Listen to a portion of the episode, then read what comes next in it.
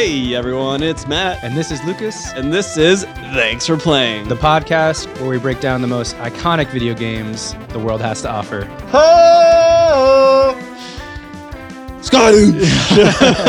The energy's back. the energy is back, everyone. We are back in the studio, ready to go. We got Hot Mickey here. Hot Mickey, say hello to the fans again. Hello to the fans. Oh my god, I love that. He's so hot. Everyone, Hot Mickey is uh, guest producing. Maybe You may have noticed in our last episode we had producer Sam. He is unavailable today, so Hot Mickey is subbing in. Yeah. Thank you so much, Hot Mickey. It's a pleasure to be here. I love that. Having Such a nice guy. Uh, Hot Mickey's great. He's he's actually a pretty big uh, active guy in the Discord. So those of you have probably seen his name pop up here and there that are in the Discord. Um, been friends for many years. He's one of the best uh, Project M players in the world. Mhm, That's uh, mhm. not not an exaggeration. He's he's really cool uh, in that regard. And um, I guess it's a good time to plug the Discord. It's a good time as any. Yeah, so uh, in case you didn't just take the hint, we do have a Discord, everyone. You can find our Discord in our link tree and our social profiles. That uh, our social profiles are TFP Podcasts. That's TFP Podcasts with an S at the end. And that is for both Twitter, TikTok, and Instagram.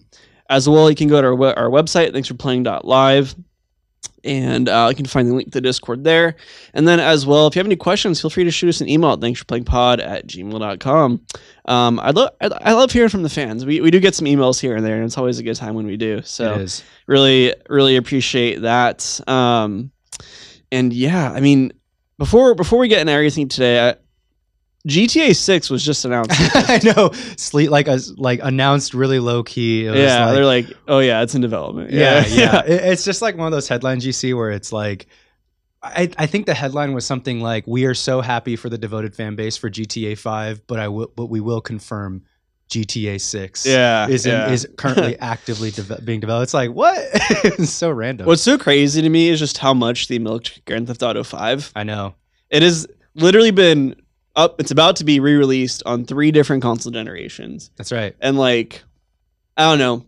It's just insane because especially with it being re-released now, all they're really doing is touting like, oh, we got ray tracing now. But literally, there's so many fan mods out there that Yeah. already do that. It blows me away.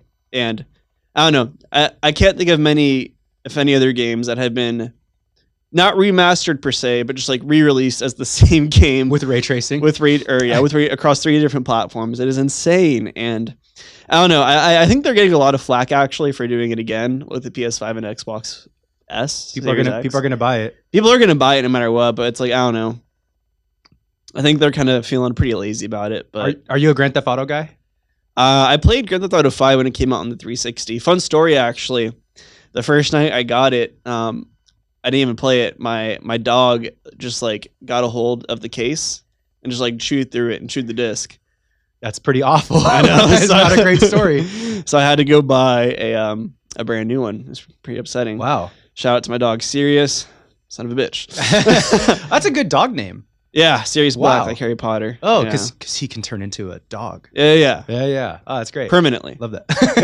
that's great. That's great. Yeah, Um, no, I, you know, it's funny. I've never really been a Grand Theft Auto guy, honestly. It's kind of interesting too because when you're younger, it's one of those games you just play because it's like pure chaos. You can just do literally whatever the fuck you want in it. yeah, yeah. And then as I when I played it when I was a little bit older in high school, I actually focused on playing through the story and everything Yeah. and enjoying it. And then I know it's actually like they're actually pretty good games overall, like story and everything else. You know, aside from like just choosing the renegade path and just doing whatever the hell you want, the story in them is actually really fun, and the particularly the mm, what's the word Heists. the heist scenario. Yeah, yeah. 5 people love sick, people love the heists. Rockstar is sick in general. I mean, they did Red Dead Redemption 2.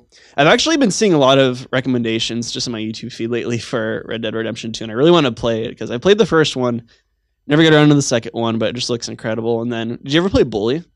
No, no. I know that was like a cult classic though. Yeah, I love, I fucking love Bully. That's a classic too. But, um, you know, as much as I love fictional LA universes, whether that's San Santa San Andreas or whatever the world What isn't the Red Dead Redemption world uh, just the United States of America? Well? I'm talking more Theft Auto here. As much as I love those worlds in the U.S. of America, I also, well, I don't love, but I also have experienced another world recently. The world of the land of Hyrule.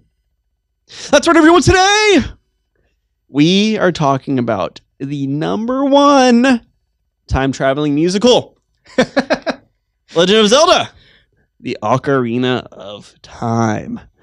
Dun, dun, dun. That's right. The 1998 Nintendo 3D adventure game, Ocarina of Time.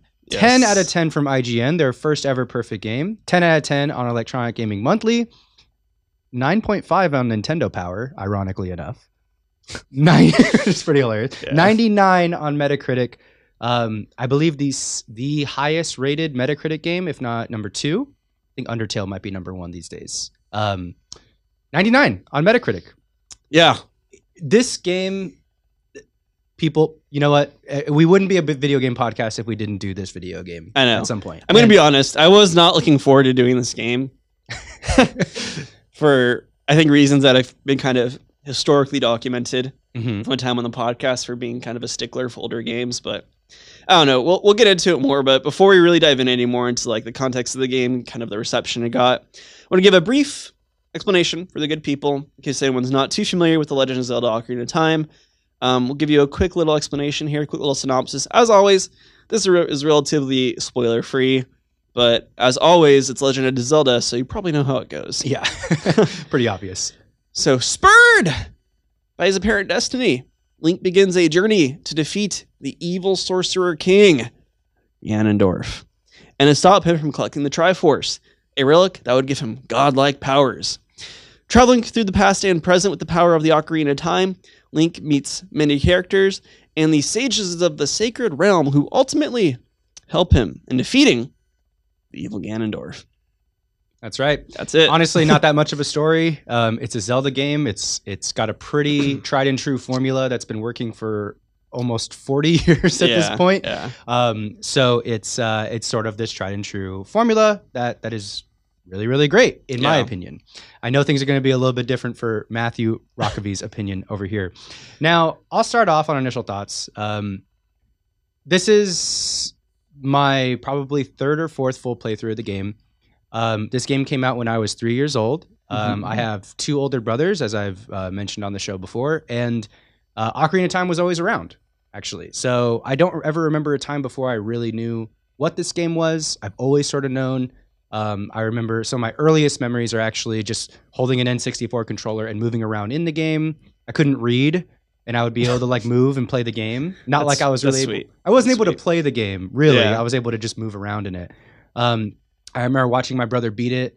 Um, one of my earliest memories. So I am going to be fully t- everybody who's listening needs to take my perspective with a huge, massive pound of salt because I, I'm this is a nostalgic game for me, right? Yeah. Uh-huh, um, It's uh-huh. hard to separate. I know this is a conversation that is basically peppered throughout the whole video game world. Is nostalgia? How does this game hold up? How does this do? That is one of the big themes of Ocarina of Time. I think um, there's so many retrospectives on the game. The biggest thing that people open up when they review this game today is how does it hold up, right? Yeah. So we're going to be getting a lot into that today. I so obviously I have a biased perspective. Matt has never played the game before, first time playing through it. Um, historically, not the biggest Zelda fan anyway. Mhm, So we're gonna dive. to be fair, I've only played two and a little bit of Twilight Princess, but I haven't been that impressed with anything so far. I I loved this game. Um, and and listen, I mean, Matt, I love you. Hot Mickey, I love you. We're gonna argue probably on this episode, and that's okay. yeah, Okay, everybody's entitled to their opinion. I'm over what happened super to, on the Super Metroid episode two years ago. I want to say I'm officially over it. Uh, moved on with my life, but um, you know, you're you're entitled to your opinion playing the game in this in this day and age. So I'm I'm actually genuinely curious to hear what didn't do it for the for you with this game, but what but what also did, right? Because there's going to be some timeless aspects to the game that yeah, you know yeah. maybe did age a little bit better or Yeah. maybe you know and there's also the whole component that we're going to dive into about the fact that this is such a revolutionary game and did a lot of things first obviously you got you can give it credit for it for doing things first but it doesn't necessarily inform the experience today right so it's it, we're on this interesting dynamic where a lot of the parts of the game truly objectively do not age very well Mhm, mhm. I have a blinded nostalgia for those kinds of mechanics and those kinds of things. I find them a little more char- on the charming side, where you might find them on the frustrating side, Matt. So Yeah. I don't know. I think we're gonna get into it a little bit here, um, but I'm excited. Super excited. Yeah, so kind of just digging in, I guess, first impressions. Um, I'll start. Let's hear it. Um, I find the Zelda series as a whole incredibly uninteresting. okay, explain. It is just a voiceless protagonist blindly being told what his destiny is and going and following through. There is nothing compelling about that. And with a game like what we're playing today, and this is interesting because I want to I want to preface this as well with I'm doing my best because I know I've been probably unfairly harsh on some of the older games we've played, like Metroid, Super Metroid, for example, where I'm viewing it through the lens of playing it today hmm where ultimately it is a game that came out, you know, I mean, Metroid came out like what in the early mid 90s and 90 this game 93? came out in 98. So it is worth acknowledging that these are just products of a different era, but like I don't with Breath of the Wild at least when I played that. I, I didn't care for the story. It was just very cookie cutter, dry, and kind of boring, honestly. Because Agreed. like I mentioned, I, I think Zelda's pretty uninteresting. But what was nice about Breath of the Wild was that it at least had modern mechanics to hold it up, right? And if you remove the remove it being a Zelda game, right? It's just this, it's a cool game in general, Right. Like if you just call it Breath of the Wild and you're just this random dude with blonde hair running around this really unique world, then I think that's a really cool game. Yeah. But the problem with this game is that no matter what I do, I'm playing a game from '98, That's right. and moreover, I'm playing a game from '98 on a really shitty Nintendo Switch We- emulator. yeah, we played on the Switch emulation, Yeah. which um, a lot of people have been touting as being one of the worst emulations of the game. Period. Yeah. So it's unfortunate. Um, It was the most successful way for us to play it, which is unfortunate as well. And yeah, I mean, every everything I read online was just like, yeah, the Switch port is not good. yeah. And to be fair, normally I'm pretty forgiving of that stuff. If a game is bad on it, if I played, you know, whatever game on an emulator on my computer and the controls felt janky or whatever, fair enough. I'm playing on an emulator. It's not naturally meant to play like this, Right. right? But this is like an official Yeah. Nintendo yeah. release. There's no defending it. There's I- no yeah, defending it. yeah. And just like when I first jump in, all I can think is, oh my God, this feels so fucking awful. Um, the targeting is incredibly bad. The movement just feels bad. I don't know. I, I just, it, it, it, it, its aged showed immediately. And it's really interesting the disparity with emulations, I think, because I was Mhm. actually curious and I, I checked out some of the IGN review um, from the 3DS remaster, remake, whatever you want to call That's it. con- that's one of the better ones. Yeah. yeah, and they just talk about the breakthrough target lock on system makes the combat so fast and fun. And then I heard that, and that is just like completely opposite to my Right. experience with this game, where on the Switch, the lock on system is, for me at least in my experience playing this, one of the most frustrating parts Yeah, of this game it as a whole. It is really bad because for those of you that have never played the Switch port, uh, the lock-on system is a toggle rather than a hold. So it's like when you want to untarget from a from a unit, You have to like, you have to click the targeting button again, yeah, which makes you target another unit usually in the same vicinity. So you sometimes you get stuck in a in a lock-on situation, which is really dumb. Um, I cannot believe that passed any sort of QA. They actually did do a hot fix like halfway through me playing this game on the Switch. oh, Um, so there is a if you update your N64 like Switch online thing, uh, it, it is slightly updated, it's slightly better. oh, really? um, so See, that's yeah. funny. I intentionally Yeah. didn't update it because you were saying how like you didn't have enough space. Yeah, I didn't yeah. worry about having enough space on my Switch. It's not a solution. I'm not. It's not. It's indefensible, really. Um, I mean, they say the speedrunners all use the Wii version, the Wii emulation version, Mhm. which apparently is the best one. Um, I mean, some things it's not gonna. The emulation is not gonna solve for you, right? Like, Yeah. I think the the movement in the game is maybe not as smooth as a lot of modern games, right? The camera itself, you can't control the camera. For those of you that have ever played the game, you can only move the camera to where you, your character, are facing. Mhm, So, and that's very different. That's very, very, very different from modern games where you can always have 100% control of the camera. So, that Yeah. right there, even me, who's played this game a million times, like struggled to adjust at the beginning, like Yeah. because I kept tr- wanting to move the camera and I kept accidentally shooting out like a Deku nut or something. Well, and yeah, beyond that as well too. I mean, even when you're just trying to say you know use the slingshot or use the hook shot. I mean, the the whole time I'm playing this game, I felt like I was literally fighting against Link to just keep him on course and to keep him going in a straight line. There'd be so many moments where I would pause the game and then unpause it, and Link just starts walking off randomly. And to be clear, like it's not my Switch. I checked it on. Um, I played a little bit of Hades really quickly in between. Mhm. My Switch controller, the Joy Cons are fine. There's no issue with those. It's not broken. I don't know if it's just like an incredibly bad latency issue or just something in the coding of the emulator or whatever it is. But you know, I'll be like, say, on a ledge where if you fall, you restart a dungeon from the beginning, and then Link just chooses to walk off. Right. well, the emu- yeah, the emulation's trash. Just- Fortunately, just we have save states. Which, yeah, yeah. To be fair, is is, That is- is good. I didn't. I didn't use any save state. Well, the Switch you can just put to sleep. So like, Yeah. I usually didn't use any save states to go back because I knew like every twist or like I never got caught and sent back to the beginning of the dungeon from like any of the crawly guys or anything. But yeah. um, yeah, the emulation just wasn't great. For those of you that want to play the game, definitely don't try it on the Switch port. Um, I'd recommend the Wii version. Um, it's just gonna play a lot better. So Yeah. um, yeah, yeah, that's uh, that's one big interesting thing. Now, uh, we can we can. I, I, do- I want to say a few things actually before we move on. You can that. talk. I'll So- allow it. yeah. Okay. Cool. so to me, you know, I I fully in, in agreement with what you said about like a, a- it's a silent protagonist and a boring story. Blah blah blah. Well, it, and I, it's I- just it's the same thing in every Zelda game for, for the most part, yes. which is I don't like. But I, because something I- in defense to its defense, I would say that one a silent. Are, are you are you upset that there's a silent protagonist at all? Are you, do you not prefer silent protagonists, or that's just adds to the fact that it's feels very one dimensional? Or it just, he, it's it's incredibly one dimensional. I mean, do, do you feel like Link did not properly communicate how he was feeling? Do you not? Do you think that there was like I feel like you're making fun of me. no no no? I'm saying do you do you feel like you did not understand Link because he didn't talk?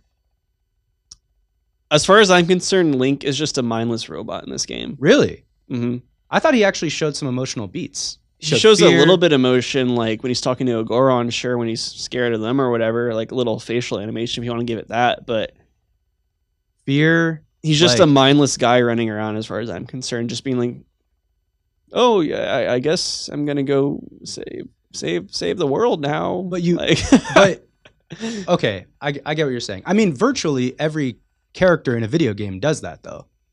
But they talk when they do it. but there's like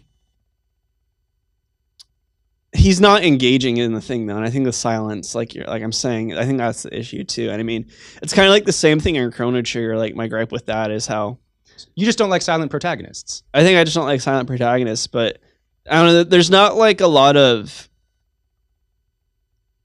there's no inherent motivation for him because you don't know what he's thinking and you Okay. don't hear what he's saying and he's just mindless he's just like a robot being told this is your destiny now go do it and he gives a little okay yeah Right. yeah But but like one could argue that every video game main character does that except they say okay. They don't resist. i disagree like take a game like oxenfree where these characters are actually thrown into a- an experience and they clearly have motivations to get out of it and get through it whereas Right. link is just thrown in there and he has no motivation other than being he's told that this is what he has to do all based on zelda's fucking hunch that the guy that's clearly evil is probably evil Right, right. so uh, so okay, you, you most likely just I mean you just don't like silent If Link had said, "I don't know about this," and then did it, would that have made it better? I mean, like on a theoretical level, like did you just want Link to show resistance to the destiny he was supposed to fulfill and then do it? provide some commentary on it at least like Okay. at least give his thoughts on it i don't know silent protagonists are ass Okay, that's And- that's your problem. That's the problem then. But I mean, I still, mm, I'm trying to think how to articulate this with another game. I still stand by like take again Oxenfree for example. Everyone around her, if you remove Alex's dialogue, I feel like everyone around her is able to inform the situation enough with what's going on Right. to like make it interesting. Or, um, Outer World, Outer Wo- Outer Wilds or Outer Worlds? Outer Worlds, or like any take any Fallout game for example. I mean, obviously you have some like little dialogue choices where you're informing the game, but right. like but you're a silent protagonist in, in Fallout or like But that's way better because at least if you're a silent protagonist, then you're communicating with the game in your own way by like choosing the dialogue and stuff. In Mhm. this game, it's just like, oh, I woke up, I had a scary dream. Yo, what up, Deku Tree? Yeah. I'll go hit up Princess Zelda. Word. Okay. Like that's Gotcha. And that's kind. that's just really lame to me. Okay. Well, I guess my my defense on that is that like I think simplicity, like going into the castle and saving the princess is the story of Zelda. Yeah. Period. It's every Zelda game, right? Same thing with every Mario game. Yeah. It doesn't I I think that it's more of like just a simplistic like thing. It's more of a situation rather than a story to me.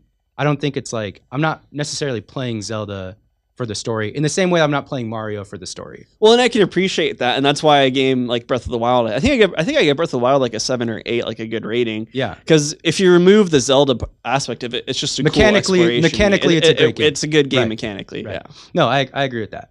Um, I'm just I just wanted to psychoanalyze what it is that you don't like about the particular story, which is the silent protagonist, from what I can tell. Dang, I'm getting analyzed.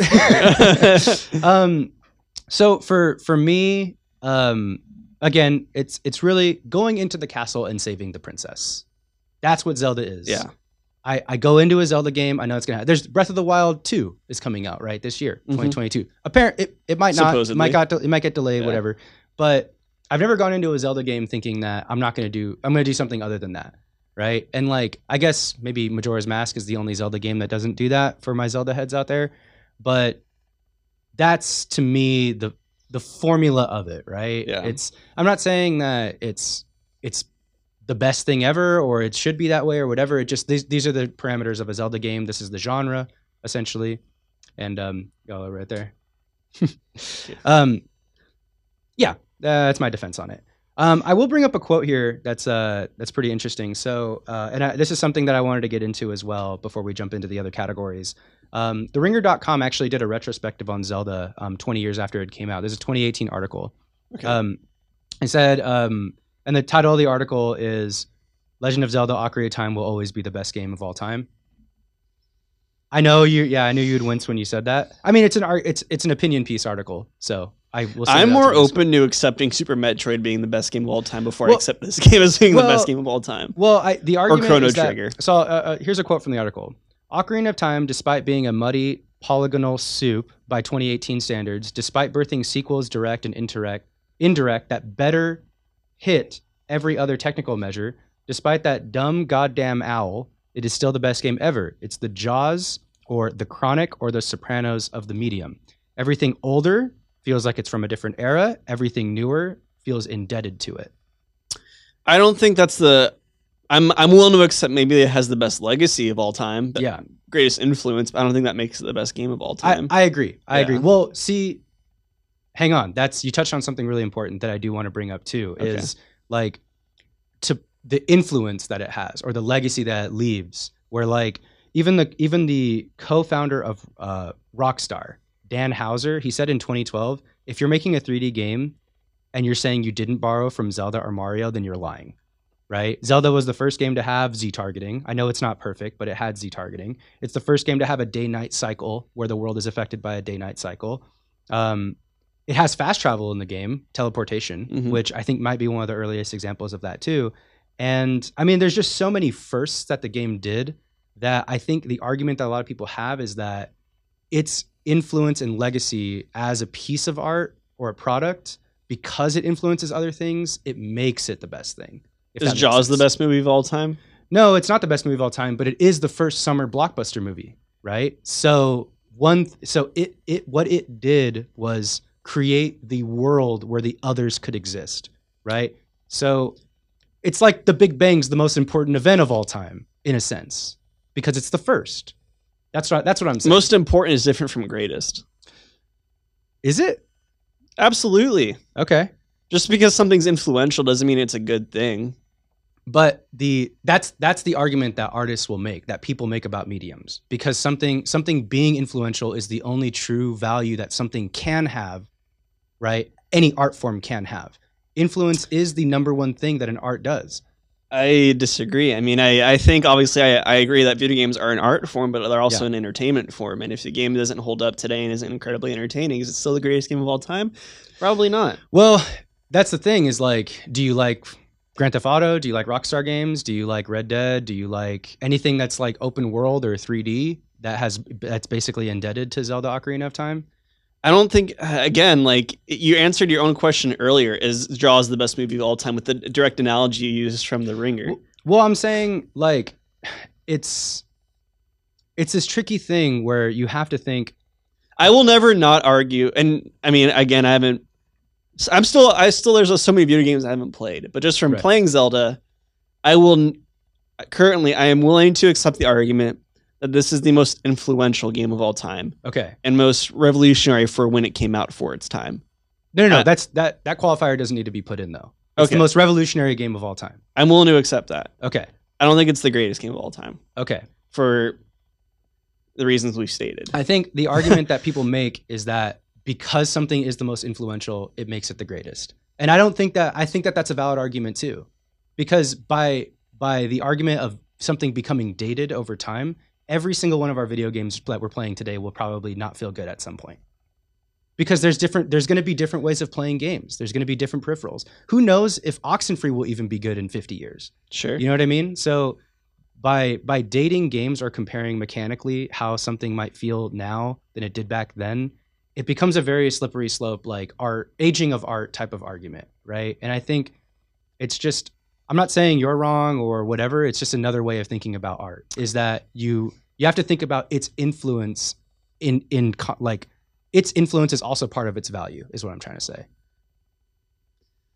I guess I, I, I hear what you're saying. I'm going beyond the game here. I'm going beyond the experience. Of the Cultural. game. Yeah, I'm going. I'm yeah, because I think Yeah, yeah. I am like I you know, I think we're just at a we're at a, a fork Yeah, yeah. impasse with how we view greatest. yeah. I think No. that's a whole nother argument, but to be clear, this is not my favorite game Yeah, of yeah, all yeah. time. Yeah, and I think that there's there's stuff that will eventually be seen as more influential than Ocarina of Time for me. Um, but uh, but right now, this is like our current like kind of way of viewing. I, I guess it's our current like barometer and how we view things, because like think about this. Okay, I'll put this into context here. In 1995, Ocarina or Chrono Trigger came out. We played Chrono Trigger. mhm. Three years later, Ocarina of Time comes out, right? First person, like there's a, you can view in first person. It's 3D. There's like day night sequence. There's like so many things that kind of push it forward. That that is like one of the biggest leaps forward in gaming. Probably the biggest leap forward in gaming that we've ever had because the jump from 2D to 3D was so massive, and it also had all these other game design elements that influence games today. That it's just it's just a massive leap forward, is what I'm trying to say. And I know that you agree with the massive leap forward thing Yeah. because that's more of an objective fact. Um, but yeah, I know we are talking around in circles here. Yeah. At the end of the day, Yeah. it comes down to how you define greatest and how you choose to Yeah, how you Yeah. choose to define greatest. I'm choosing it by like How it feels to play. yeah. Yeah. And, And- how it holds up. Yeah. And then you're looking at it through the lens of legacy and influence, which hey, to each their own. I view them as separately and you can also view them as the same thing. Yeah. Uh, I, I think that this could be a debate that yeah we could I could keep Yeah. yelling at you for ages about to, this. to be clear though, to be clear, and this is this is the the try this is true for every art medium and every like product of art or whatever is everything will eventually feel not good. Like every Yeah. every movie will eventually by another generation be seen as not a great movie. yeah. right? Like every like you know every piece of music and like play or like book eventually those are seen as like not great by another generation. So it's I guess you know art is tied to the time that it came out and eventually becomes dated because things change, cultures change. And it sucks because like I think that there's a lot of people that will play Ocarina of Time right now that played it back then and they'll go, ah, like me. Like Yeah. I wasn't like, oh, this is the shit. I wasn't like playing Ocarina of Time like, oh, this is great. This feels great. The Z targeting's amazing. The fucking this is awesome. Yeah. I was yeah. finding problems with the game and I was disappointed that I found the problems, but it's it came out in 1998. Yeah. so I'm going to find these problems, but it's it's fine, you know, cuz I can I can, you know, rest assured that certain aspects of the game do feel really good and we can dump into those now by moving on to our next category. Well, yeah. There's, I mean, there's so much to unpack with that conversation we were having there. But Yeah. I mean, the game design itself, I mean, yeah, it's pretty, like we already said, revolutionary for what its time. But at the end of the day, the core of what you're doing is relatively simple, right? It's like a dungeon game. You know, you go to a dungeon, you collect an item, Yeah. go to a different dungeon and collect an item. But what is remarkable about the game, too, and like we've already discussed, is it has this incredible, like, overworld free, it's a free roam game Yeah, it at is. the end of the day, which is very revolutionary for the time, without a doubt. Mhm. Um, and like you said, like having a night day cycle, and moreover, a night day cycle you can control Yeah, with yeah. the Sun Song, which love I, had that. a lot of fun when I figured that out. Actually, um, those things are absolutely incredible. You know, going into first person to aim and shoot is incredible. The it's fucking difficult to do yeah. on the Switch And- like and it's impossible inverted. and it's is inverted, for some reason. I know, and you can't Yeah. change that. Another, you know, uh, very old. Well, that's another problem with the emulation in general too. And it- it really is unfortunate that we had to play the emulation just because that's what was most accessible to us. Because I think so many of my criticisms from it from a game aspect come from the emulation, but I have to judge it off that because that's like an official. yeah, yeah, Nintendo no, I. I, so it, it's, it. it's a weird place to be, but um, I mean, yeah, it's just running around Hyrule, hitting up dungeons, and doing all that so you can fight Ganondorf. yeah, right? and and you know, like the for those of you that if you've never played a Zelda game or don't know how they work, you know, you it's a dungeon crawler. You go through a dungeon. You usually get halfway through the dungeon and then acquire some sort of key item to help you complete the dungeon or beat the boss with. Mhm, Right. mhm. Um, one thing I re- I've always really loved about Zelda is when you are going through your dungeons and you get that key item. First of all, getting the item is cool because now like you can do all these different things, and it recontextualizes how you play through the dungeon further.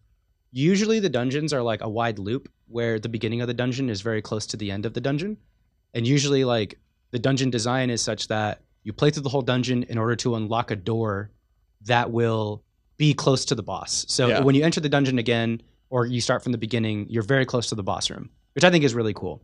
Um, and then usually the item that you get is used to help you in the overworld to unlock new things. Mhm. So when you get the hover boots in the Shadow Temple, you now can like get two or three heart pieces that were out of range before Yes, which I think is really awesome.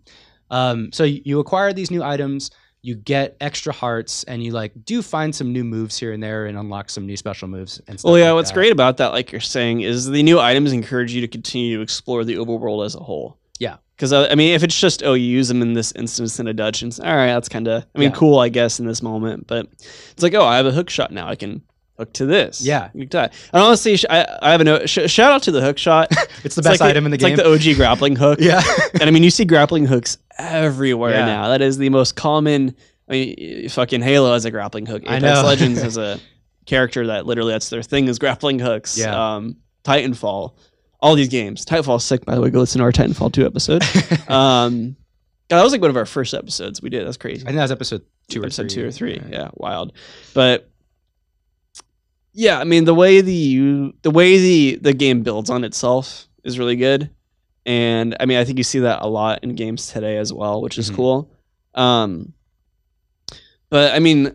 I don't know. So much of the game just feels so unplayable sometimes to me, just because of how bad like the targeting is, or again, like I mentioned already, I'm literally I feel like I'm literally just fighting against Link the whole time to like go in a certain direction or to, like not run off a ledge. And Mhm.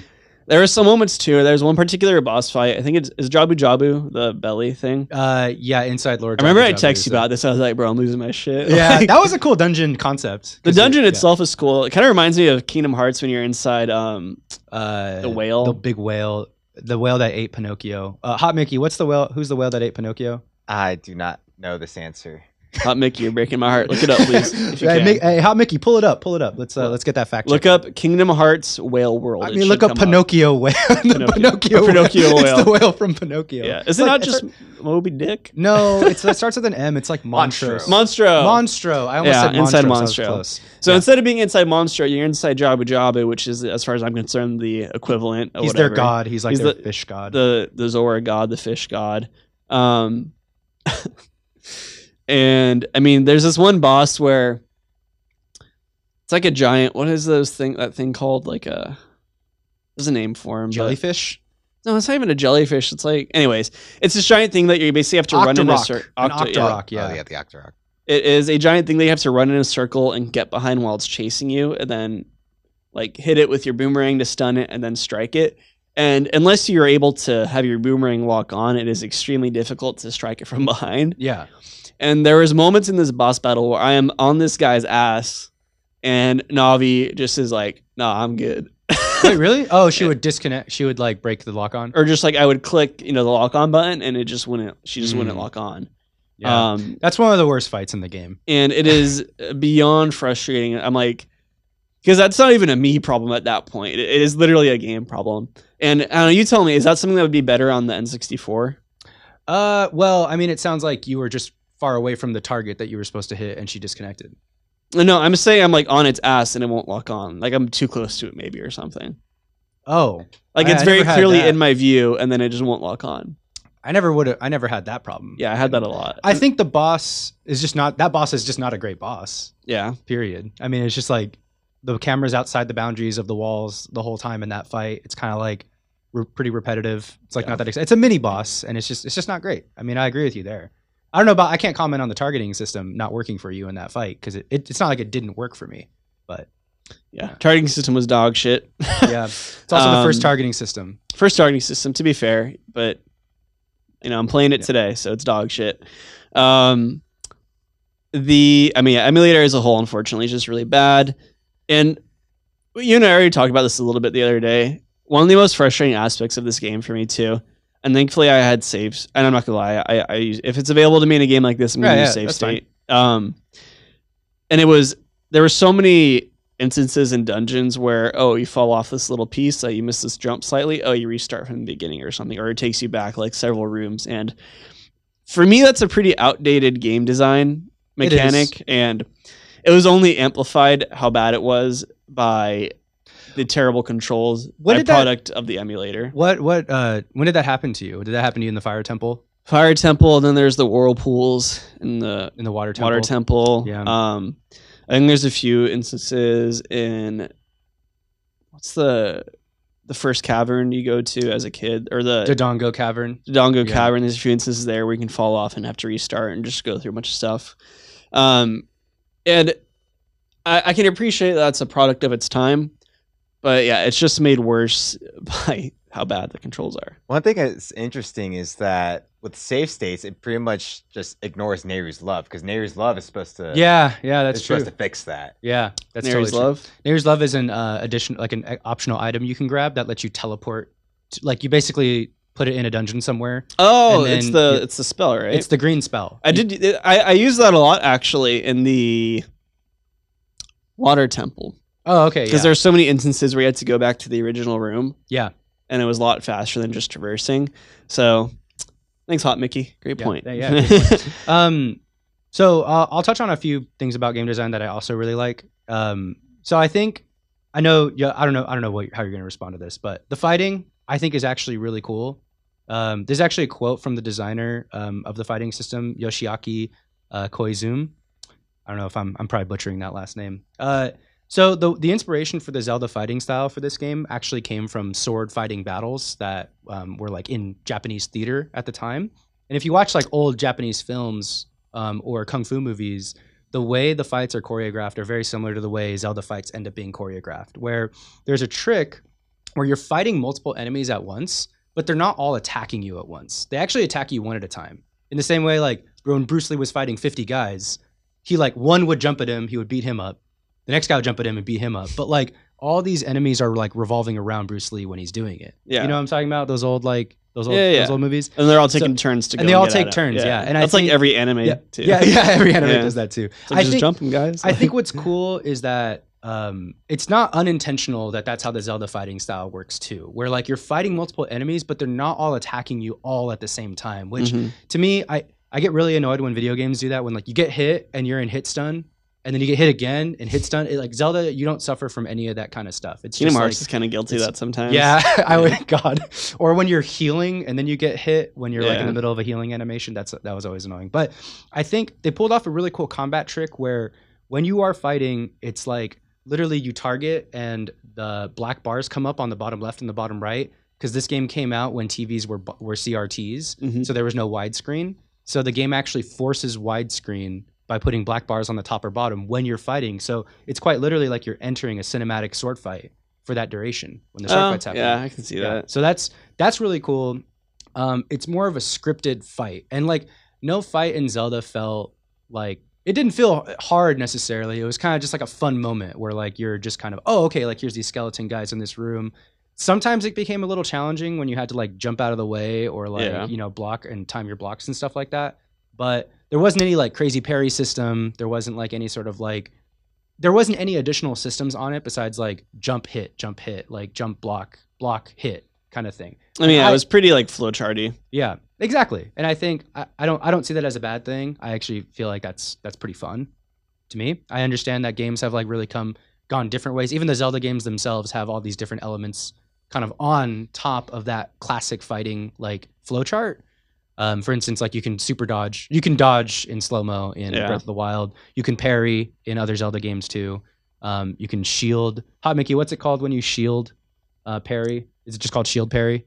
I think it's just called chill parry. All right, I thank don't you, think thank there's any unique term for this. Okay, great. um, Deflect. yeah, uh, I like that part about about the game, and also, um, well, I'm I was just gonna jump into what this game did first, as far as game design. I mean, he did a lot of things first. Before we get into that, my last big complaint is the and you you and I are actually already argued about this off screen or a while ago, but the text scrolls so damn slow. And I think I know you said that's UI design, but I don't know how you argue that UI design isn't a part of game design. Uh, I mean, yeah, the text is slow. I don't know. You wouldn't. You wouldn't. It is not game. I mean, it's quite literally not game design. I, I disagree. I think it is. Take for UX? example a game like HUD, so HUD heads up display is game design. I think that's more than UI is like literally the interface. What are you interacting with, right? Take something like Teamfight Tactics. How do you interact with each individual unit? How do you move them around? Game design. I mean, game design in Teamfight Tactics is like how does this system interact with another system? I'd like say positioning and stuff. Like that's UI. no positioning would be game design in Teamfight Tactics. Uh, d- game design is like how does this system interact with this system, and and like how does it how does this particular item, consumable, character, unit affect this character and unit? It's not I mean UX UI like heads up display. That's that's different. It's like saying like oh I didn't like the way the ammo display looked in Call of Duty Modern Warfare 2. That's not game design. That's just HUD. I disagree. I, I feel Okay, like I feel like the HUD is integ. Right, everyone, write in. Let Yeah, us know. in. Hit it on the Discord. I'm really heads curious. up display game design, I guess. I, I, in my mind, because if you're interacting with it in this case, which you're interacting with the text, like that's part of game design. And yeah. okay. All right. Well, I guess we'll hear. Um, few things uh, that the game did first, uh, which I think is pretty interesting. I talked on a, I talked on a few of them uh, earlier. Z targeting or single target, although not perfect, it was the first game to do it, Mhm, which mhm. is something. Uh, the day night cycles, uh, first game to do that as Mhm, well. Um, an action button or an everything button. Um, I think this is pretty interesting. So I read this in an article. Um, it was a retrospective article on the things that Zelda Head did first. Um, so a button that basically switches depending on what you're close to, what you're doing, how you're moving. There's an everything button in this game. We take that kind of button for granted these days. Like usually there's an everything button in every single adventure game where it's Yeah. like, oh, here's it's the, the same button you use to open the door is the same button you use to like pick an object up. It's which is the same button that you use to like you know scroll through dialogue or something like that. And, and everything action button. Uh, Zelda is like the first, or if not the earliest example of just an everything button that was the action button, which is your main one. is there not? Did Chrono Trigger not do something like that? Well, there's just like a go up to and interact with it button, but like you can't you can't pick up a button. You can't pick up an object in Chrono Trigger with the same button that you like talk to a character with. If Yeah. that makes sense. Um, so it's an action, basically a universal action button is what I'm talking about. Um, uh, so there's that. Um, a number of other things. Um, obviously, like the cinematic 3D bars that come up. That was pretty new, especially for a time when games did not have cinematic widescreen. They were all on CRTs, so that was pretty interesting there. Um, there were, uh, well, in Overworld, right? So Hyrule Yeah. Field and a big Overworld. Uh, you can sequence break break in Zelda. It's pretty hard to do, but you can do the dungeons out of order. Speedrunners do do it out of order. Oh, it's pretty cool. really? Yeah, you can. It's it's like you have to really glitch the game out though, and like oh, really yeah. sequence break. Super Metroid has sequence breaking too, which is an earlier example, but um, Zelda's a lot more railroady in that in that regard. But a bit more linear. um, yeah, it's it's a lot more linear, but t- you technically could do it if you wanted to, which is I think is pretty interesting. Um, so yeah. Um, any other things on game design? Uh, not really. I think we kind of hit everything a little bit. Uh, Navi's annoying as fuck, and You like, think so? Rarely gives any useful intel. Yeah. Well, she does give intel on every like enemy in the game. If you're tar- if you're Z targeting an enemy and you you prompt Navi, then she'll give you like a weak point. Mm, fair enough. That's pretty fun. And she also gives names to every every enemy. All the enemies have fun names. Um, yeah, I mean her voice, the hey listen. Maybe we could throw that in uh, in post production, but yeah, eh. But yeah, uh, art style though. I mean, it's a weird one because the game's old as fuck. But that's why it's called art style, Art not technical art I know, category. which is why my note is old as fuck, obviously. but I think given the time this came out, like it's incredible for what it is. Mhm. and just the expansive world and how it's all like existing in the same like render space is just incredible. Yeah, yeah. I think it's I think it's great. I mean, um, I think that the individual like the design of every dungeon is really cool, like really unique depending on the setting. You know, the spirit dungeon has a totally different art style than Yeah. like you know the forest temple. You know, and I think that there's there's a lot to be said about the individual decisions made about every area. Like the desert has like a certain color palette to it that's very different from the Lost Woods. So I think that like every individual like piece of the world feels very different from every other piece of the world. Um, and I think like art style and sound design really like get like marry really really well because like what'll happen in the game is you'll go to the like Death Mountain. There's a fire temple on Death Mountain. You go there, you learn the song that teleports you to Death Mountain, and the song feels very like thematically close. It sounds and feels like it should be a volcano song, if that makes sense. Yeah. You know, it's like or the uh for some reason the water temple song I really like. I forget the name of that one. Hot Mickey, you could probably find that one. Um that one feels very close to like feels very like watery and flowy and They blue. they but marry also- the art and the music Yeah, well. yeah, that's right. That's and I, I- I do enjoy the individual set designs as Yeah. well for sure. for what it is. I, if it was like ever rema- or remade today, or rather not remastered, I think it'd look incredible for Yeah, sure. it- you should look at the 3DS graphics. Uh, they look pretty good, honestly. They look a lot better. Uh, like the 3DS actually looked really great. there are a couple parts actually where I would watch some of the 3DS guide just to like visualize what I needed to do, and I'm like, Yeah. damn, It looks like, it looks Yeah, brighter. The 3DS one actually looks incredible because like I watched like a streamer like emulate the 3DS one. I was like, wait, why didn't I? Because I had just played like the N64 emulated version, and I saw him playing this updated one. I'm like, this is way better. Yeah, It's- so oh much my better. God. it's the brighter. 3DS graphics look better than like PS2 graphics. It's like kind of funny. it's like that's a stretch. I- I no, then- totally. And then the, also the 100%. the 3DS one uh, Look does at- a couple different things. You're telling me Kingdom Hearts 2 does not. You're telling me 3DS Ocarina of Time looks better than Kingdom Hearts 2. I'd say there's 3DS games that look better than PS2 games. That yes, but Ocarina of Time. Sorry, I thought you meant like the um, that game I'm saying the 3DS was a sneaky, powerful graphic. Yeah, okay. uh, Sorry, I'll agree with that. I misunderstood. misunderstood you. Yeah. Damn. I was like, bro, are you kidding me? why are you trying to attack me right now? Because I thought you said something stupid. I wasn't gonna let you get away but with also to it. answer your question, Lucas, there's Serenade of Water. All right. See, it feels water. like a serenade of water. That's what you I'm go. saying. Yeah. All right. Cool. Um, yeah. One one note about this particular emulation, emulation, um, but also like something that I didn't encounter whenever I played it on the 64 version is like sometimes stuff would load in and render in late on this version, which is really sad. Sometimes you'd walk into a room and you'd catch it rendering. Um, I know it's not art style, but we always usually talk about graphical things um, in this in this segment as well. But um, on the N64 version, one thing or better emulation than the Switch version, there's there's atmospheric fog. This is this is a note actually I got from IGN GameScoop. Uh, shout out to Sam Claiborn who actually made this note.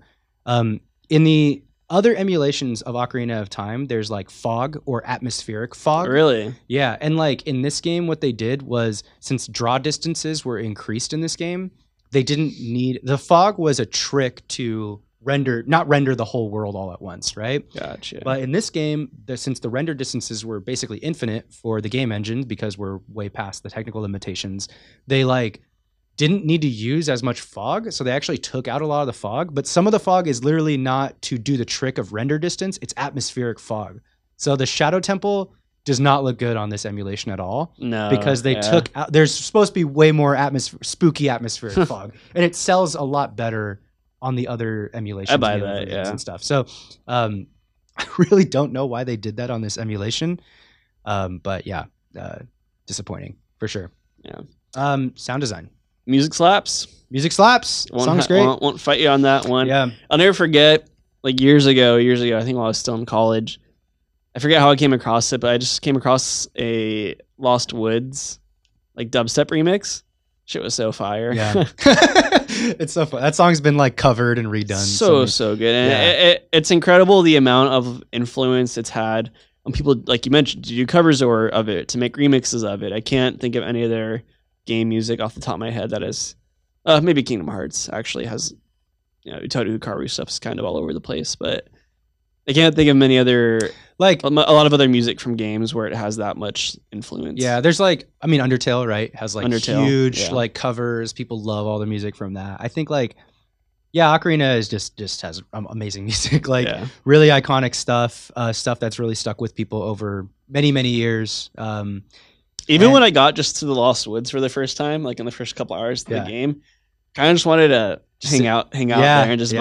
vibe. and even like the what's cool about even that is like you follow the music in the Lost Woods in order to get through the Lost. I did Woods, like right? that, So it's like oh, this is sick. Like you know, I think that that was a pretty clever clever thing with the. sound I actually like that a lot better than what they did in the Breath of the Wild. Because I think in the Lost Woods and the It was Breath wind. of the Wild, it was wind, which was a lot harder to like get a read on. Yeah, for sure, for sure. There's always like some trick to the Lost Woods in in any Zelda game that has Lost Woods. I think in Majora's Mask, there's a Lost Woods where you like follow a monkey. Hot Mickey, you, you yeah, yeah, you follow a monkey. yeah, yeah.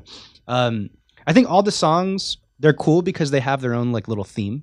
Like Yeah. they, like like I mentioned earlier, you know the the Spirit Temple song feels and sounds like something that would belong to the Spirit Temple. Um, they all have like it's like the Serenade of Water, the Bolero of Fire, and they're all like kind of a different. I think it's the minu- Minuet of the Forest or something. They're all like I don't know. They're all like kind of classically named after like a certain what do you call that? Like a song type or like a music genre. well, like uh, a bolero versus a serenade, right? Like I don't, I don't know Um, what those are A categorically performance called. type. Yeah, I guess like song Style. type, style, whatever. They're all kind of named that way. That's pretty cool. What was your favorite song? Uh, probably just Lost Woods. Sar- Saria's song. Yeah, Yeah, that's a that's a pretty good song. I like the Song of Time a lot. long time's good. The Song of Time is pretty cool. Um, the Song of Time in this game is just used to move big blue blocks. It's not really like it's kind of just an arbitrary game game key in in the game design. I'm not I'm not really a big fan of it, but in Majora's Mask, the Song of Time actually sends you back in time. It's actually really cool. Uh, So- it, it does a couple things because in Majora's Mask, because you can uh, play like a different version of it. Like if you play each Song note, of Double Time. if Song, Song of Double Time will like cut the time spent in half. Like if you do each note twice in a row, so it's like right, it's like right, right C A uh, down, right A down, like you just repeated like that over. But if you do like right, right A A down, down, like da da da da da da, it, it- it will reduce the time in half. Right, right. you can speed it up. And then also, if you play it in Backwards. reverse, yeah, uh, oh, I'm sorry. The it, double it time slows it. no, double sorry, time makes sorry, time go faster. it- yeah, No, no, no. Double time makes it you go half a day ahead. You go 12 hours. That's right. next. That's, That's what right. that's Yeah. what double time does. And then the backwards one uh slows down time. yeah. Matt Mm. probably has no idea what we're talking about with the time stuff. and on that, I hope I So- never have to find so out. Major- so Majora's Mask is it came out two years after this, and it's uses the exact same engine, exact same assets as Ocarina of Time. The story is the world gets destroyed, like the basically the Skull Kid gets a hold of this extremely powerful godlike mask called Yeah. the Majora's Mask. He uses it to summon the moon down to the world and destroy it. But just before it's destroyed, Link plays the Song of Time and goes back in time 72 hours. So the whole Mm. game is a Groundhog Day, like 72 hour cycle, where you have to keep going back in time That's 72 cool. hours. that sounds a lot more interesting. Than It is this. way, way. re- uh, Majora's Mask is so cool. Majora's Mask is actually, in my opinion, hot take better than Ocarina of Time because it it it just is darker. Like people die all over the place. There's like you can transform into a Goron or a Zora in Majora's Mask by putting on a Goron mask or a Zora Sick. mask, and a Deku too, which Yeah. is cool. They each have their unique abilities, and then all the whole while, the moon is falling to the land, and like there's some times where like you're trying to complete a task, but the world is gonna end. So you have to like defeat, like find this task, do this thing, find this treasure, and then play the song of time immediately to travel back to, to the, the Uh, beginning of the game. Is it like a live timer in the game? Li- yes, live there's time. a lifetime. Oh. It's always going. That's cool. Yeah, it's it's actually really that that one is really good. but yeah, I love I love Majora's Mask, but this isn't a Majora's Mask episode. Um. all right, let's move on. NPC award. I'll start. Uh, it's got to be Darunia. Yeah, he's Goron sick. leader. I brother. brother. yeah, he's sick. I always imagine him talking to me like, oh, there's like a certain character. I'm Hulk trying to- Hogan. Like a Hulk Hogan, like, oh brother, that music slaps, brother. oh my Yeah. god, brother. Yeah, he Like- just starts dancing. yeah, and I just love how he's such a like. He's introduced as kind of being a dick to your character, Link, young Link, and the second you play the song, he's like, "Oh my god, brother, Brother. that Yeah. music, oh brother." I, I love I love like um how he as a sage like when he unlocks his power and stuff and like whenever he interfaces you like dialogue wise he's always calling you brother. Like, Yeah, he truly does view his brother. He named your son he named his son link. I know, I love that. Yeah, it's pretty cool. So but, uh, um my npc is probably going to be saria. Um sage of the forest temple your best friend you know? BFF. um, what I really like about the sages is like each one of them represents some sort of like thematic archetype for you, right? Like Daruni is your brother, Saria is your best friend, yeah, Princess Ruto is like Your your your fiance, yeah, your lover, even though she's not really um, self-proclaimed. self-proclaimed lover. Um, like what's the other one? The spirit, the thief is like the spirit temple sage. She's like your your thieving partner, kind of like an honor among thieves type Yeah. of thing. Um, Impa, who's the sage of the Shadow Temple, is kind of like a, a mentor or like a guide because she's quite a bit older than you when you first yeah, meet her. Yeah, Um, yeah, I don't know. I think there, there's really cool things, and Sari is like your best friend. I love that. Yeah, it's pretty It's sweet. nice. And like when when you first see her again after all those years of being an adult, I think she makes like a comment too, like, "Oh, whoa! Like I always knew you were not one of us. Yeah, like you were yeah. always meant to know." Because all the all the um, They don't age. they the don't age. Yeah, yeah, exactly. Yeah. Um, Um, okay, companion piece pick. musical artist Kaleptic. Okay, Yeah, I don't know who that I, is. Uh, I just I just found them on Spotify while I was playing this game actually. I wanted I was like, oh, let me just find a Song of Storms remix, and then his was the first one that came up, or hers, I don't know. Um, theirs was the first one that came up, and it's spelled Kaleptic, K A L E P T I C. So definitely go check them out, everyone. They have a lot of great stuff, great music, and even just their Song of Storms remix was great. But then a lot of the stuff they produced just sounds very like video gamey, yeah, okay. and uh, I was really I was really fucking with it. We'll put so, put a link in the Discord for all the fans. yeah. Um, my companion piece pick is Citizen Kane. Matt's smiling at me right now. Okay, I actually have some logic here. Okay, both Citizen Kane. I know Ocarina- exactly where you're going. They're they're both 99s on Metacritic. They're both like top two of their medium of all time. Uh, but one could argue that they've aged poorly because they're both very very old for for modern day audiences. And you know, I know you we've we've been public on the pod about you not really being a big fan of Citizen Kane. So, you know, I invite other people to watch that movie or play Ocarina of Time and see how you feel about either one of these these pieces of art. You know, do they maybe it doesn't age so well. There's plenty of movies that don't age well. And maybe for for some people Citizen Kane just doesn't hit. You know?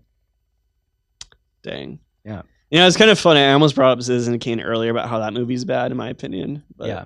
Well, you know, I think like I I will accept that argument. Like I I I would def we definitely need to be a there'd need to be a whole Citizen Kane episode for that. But I'm saying like to be fair, I'm- I haven't not- watched Citizen Kane in like many years.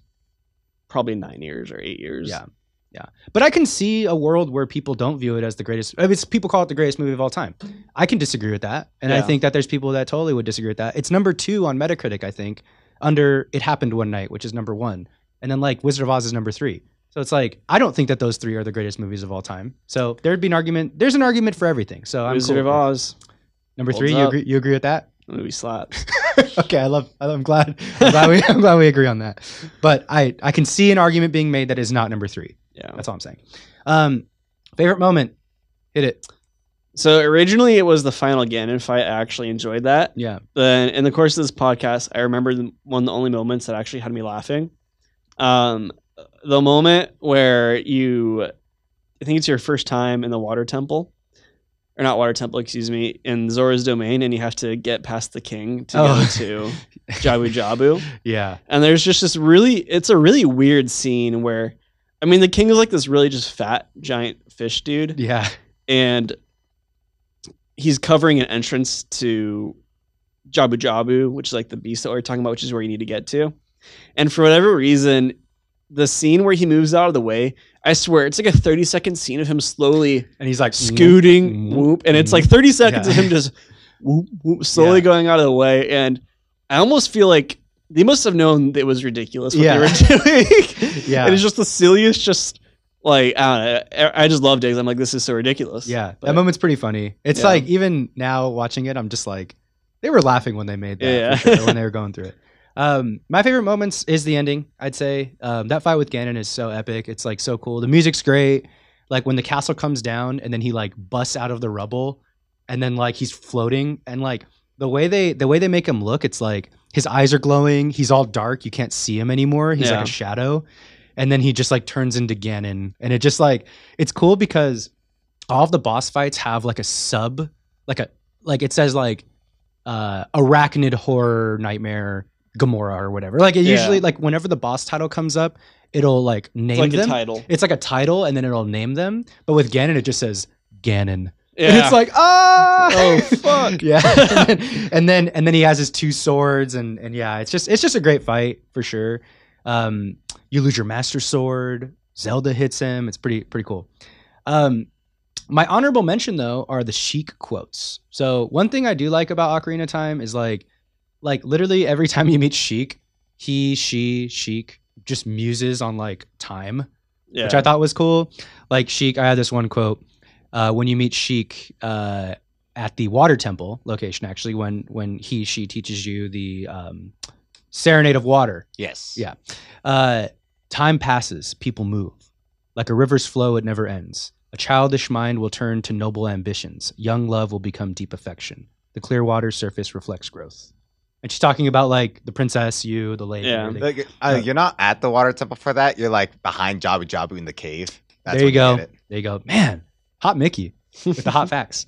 Um, and then this one, uh, I actually don't remember. Hot Mickey, you could probably let me know where this is from. The flow of time is always cruel. Its speed seems different for each person, but no one can change it. A thing that does not change with time is the memory of younger days. I want to say that's like the Shadow Temple. I think that's right. I buy that. Yeah. Um, I love those little quotes. Um, they kind of fit in thematically. Like throughout Ocarina of Time, there's like this theme of like, you know, you go to the future and things are like decrepit or destroyed or worse off than they were. And the thing, like, whenever you go back to being a kid, the world does genuinely feel way happier. like Yeah. when you do leave the the temple. I mean, of Time- literally, uh, fucking Hyrule, the, the castle area is like just destroyed. Yeah. Oh, that reminds me too. One thing I read to mention with sound design was This, the Redeads. It reminded me of um. Oh, what was that? What's the game we just Eternal Darkness? Oh, it reminded yeah. me so much of just like the sanity stuff in Eternal Darkness, just the, the their screeching sound. Yeah, those are those are scary. It's scary Yeah. too from a game design standpoint because they freeze you and you're like, oh, good, come on, Yeah. move. I hate those like, things. freaking Those things gave me nightmares as a kid. I know, me too. And like, I I love how you'll go back to being a kid, and the world like you put the sword back in, you jump off, you hear the Temple of Time music, then you walk out of, to the market, and it's all happy and like Yeah, joyous and yeah. bright and everything. And then when you become an adult, it's really dark. It's like I think I don't know if it's intentional or not, but I think Nintendo did a really great job of like mirroring the lost like innocence of being a kid. Like when you're a kid, the world feels like very bright and innocent and nice to be in, and when you're an adult, it's like scary and destroyed. awful, Everything's yeah. awful, and it's your job to like try and save it and everything. But the point is, you can move back and forth between these two things as Link, and I I just think the whole Ocarina of Time thing of traveling through time really sold very well in this game because of like the way the world is set up as being bright and fun, somewhat innocent, maybe a looming threat, and then when you're an adult, the looming threat did win, and fuck that. Yeah, Yeah. yeah, it's pretty pretty Yeah. suck, pretty sucks. One moment I do want to point out that I thought was incredible is like it brings on to the point is like oh as a kid everything's br- like bright like everything seems like oh happy and innocent. And then like after you get, you complete the Jabu Jabu temple and you ha- and you're like oh I have all three of the gems now all three of the spirit stones. Right. It's time to go back to the castle and meet the princess. Then right as you're getting to the gate everything like it starts getting all rainy all dark. You're like oh no. about yeah, that was a cool part. That was a really yeah. cool and then she throws the ocarina into the river, and then Mhm. you have to pick it up, and then yeah. that was that was a cool part too for sure. That's that's when like things really switch, really really quickly. Yeah. Um, Moving all right, on. Um, Nitpicks. nitpicks. I already talked about it. I Don't even need to go into that. Um, unless you have anything else you want to add. yeah, no, I think same thing. Uh, camera doesn't hold up. Uh, emulation sucked on this version. Really sad about that. Um, but yeah, I can't. What, what, are we, what are we gonna do? What are you gonna do? Um, would you play other games from this developer? Yeah, I mean it's Nintendo. Yeah, it's Nintendo for sure. Um, I mean, we've played other games. Both of us have played a million Nintendo games, you Yeah. know. And um, uh, I don't know if you'll play any other Zelda. I have a feeling you probably won't want to play any Zelda games just in general, um, unless they were really for the pod, and maybe even will be hard to convince you to do that. Um, well, Breath of the Wild too. Breath of the It's gonna be Wild hard- 2 's it's coming hard out. not to play that. yeah, I'll be playing that. It'd I be mean, pretty I'll be, easy not I'll, to play it. I'll be. I will be playing Breath of the Wild 2, having a great time with Mi- with Hot Mickey. yeah. and Matt will Matt will be fine. I actually still mo- need to finish Breath of the Wild. What? Yeah, See, shut, wh- shut, up, Hot Mickey. When I play Breath, when I play Breath of the Wild, when I complete each of the uh, little shrines, uh, I like focused on stamina first. I want to max that out first because I just wanted to run fast as much as possible, Yeah. as long as I could. And then when I got to the Master Sword part, I didn't have enough hearts. Like, ah, shit, I need to go find more temple or more shrines. Oh, wow. And then I just like stopped after that. It like demotivated me to keep playing. Hot Mickey. All right, I think we need to wrap up here. Though we're running low on time. Yeah. Um, all right, final conclusive thoughts. Um, great for its time. I will not doubt that for a minute. For me, does not hold up at all today for reasons I've stated. I like games that are really story heavy or heavy action games, and this is neither of those. Okay, fair enough.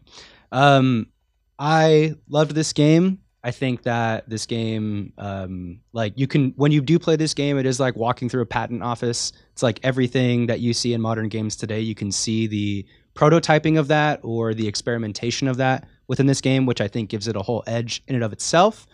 Um, I love the scripted combat personally, um, and I don't mind the streamlined, simplistic story. And um, the music is incredible. I think we would both agree on that.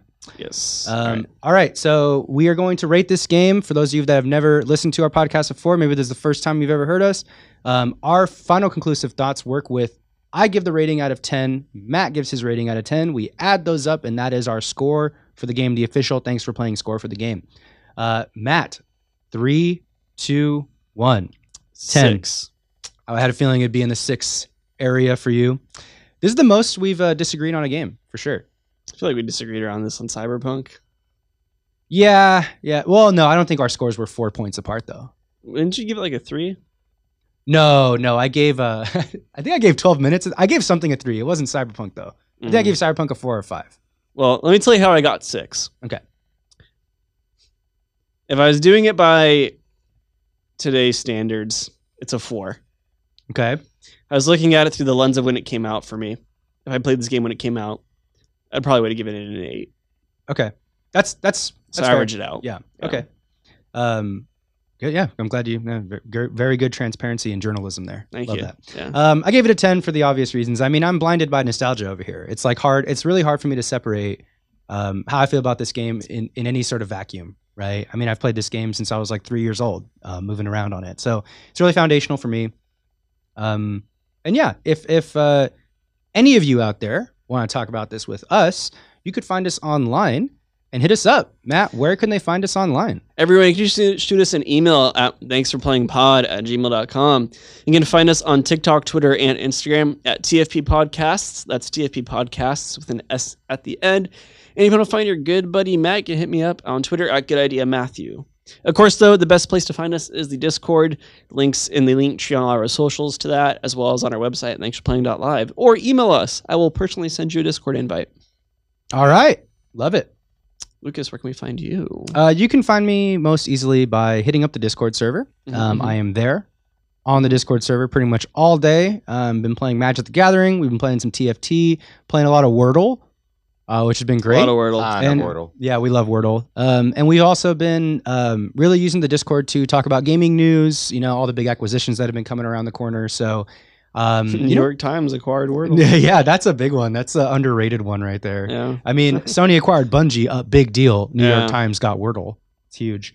Um, yeah, so hit me up on the Discord, and um, there's been a few people that have reached out and you know uh, expressed their love for the pod. So thank you, appreciate everybody out there doing that. Love it. Uh, Mickey, Hot Mickey, anything you'd like to plug? Um, Everyone, if you get, plug, plug your Smash, Yeah, Smash. nomination. Uh, pr- pr- uh, pretty much you can just follow me on Twitter at teals underscore BCB.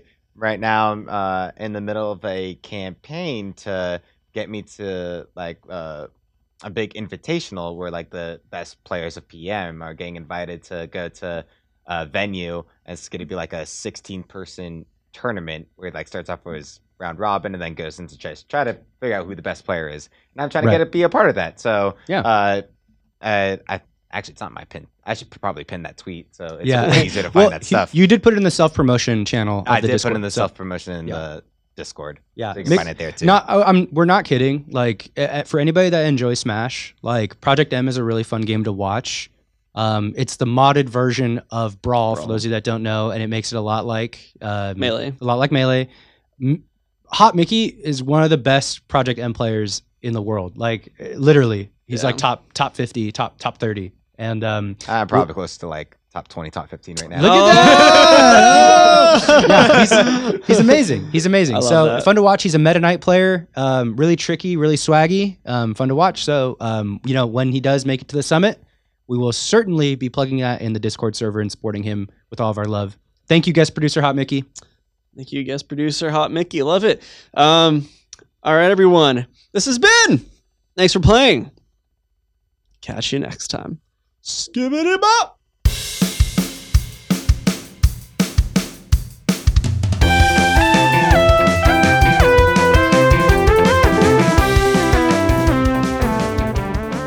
Thanks for Playing is a production of Good Ideas Only. Your hosts are Lucas Luna and Matt Rockaby. Our music was done by the impeccable Sammy Luna, and our logo design was done by the talented Isaac Palestino. Special thanks to the Roll Call Bunch and Red Circle.